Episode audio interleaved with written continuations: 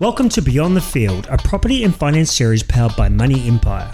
The content you are about to hear is designed to educate and inspire you to tick off your property and finance goals. And when we say Beyond the Field, we mean your field, whatever that may be. Money Empire is an experienced financial advisory firm with over 10 years experience. We deal in this world day in, day out, and want to give you, the loyal listener, exclusive access to behind the scenes of the property and finance industry. We've helped thousands of clients with their financial journeys, everything from first home buyers right through to managing clients with extensive property portfolios from New Zealand and abroad. Each week, BTF includes special guest episodes. We chat with industry leaders, entrepreneurs, sports stars, and the stories of everyday people. Now it is your turn to take back control of your future, so kick back and absorb.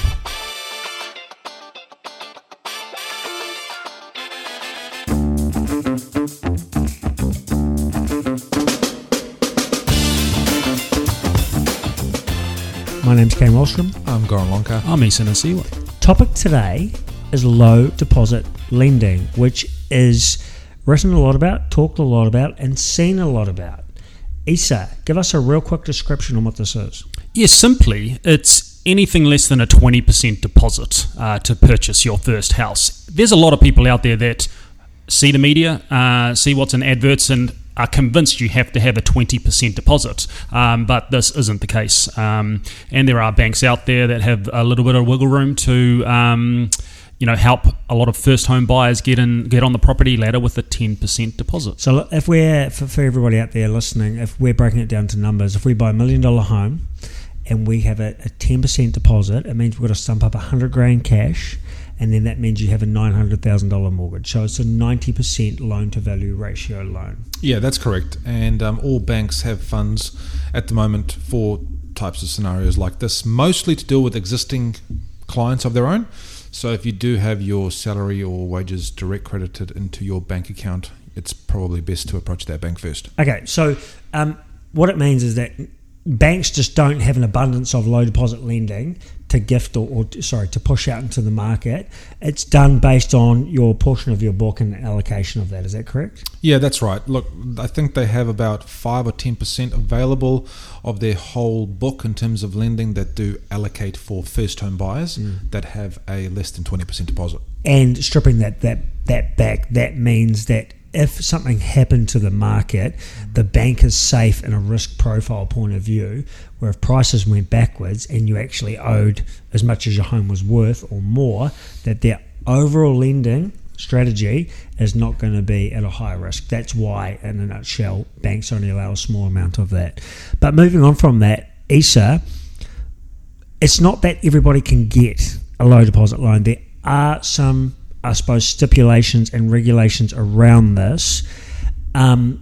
Talk to me about those. Yep, client profile, how the bank that you're approaching for this 10% deposit, as an example, they will profile you very strictly. They will look at your income, they'll look at your expenses, and I think one of the biggest things that's probably consistent across all banks is if you have any outside debt. Okay. This is a big game changer for a lot of people. Sometimes people have the 10% deposit, they have the income there, they've got good account conduct, but then they have quite a lot of outside debt, and this will look negatively for you from your profile point of view. Okay, so you've got to, one, have strong income, two, your account conduct has to be really strong, and three, you have to have minimal or no outside debt, and four, I believe that a bank will only allow you to have a low deposit loan if you're a current client of theirs.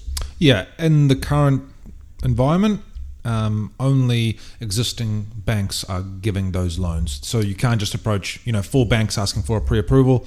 It just doesn't work that way. Is it fair to say, Isa, also that you need a strong debt servicing capability more so than what a 20% deposit would be? Yep, correct. The banks will stress test you differently. They'll make sure that you have a super strong debt servicing capability, even stronger, quite a lot stronger than a normal person or couple that have got a 20% deposit. Me personally, how the housing market is and how it has been, I think the government or someone needs to help out a lot more with low deposit loans and how that is structured. It needs to be more favourable and pushed towards first home buyers.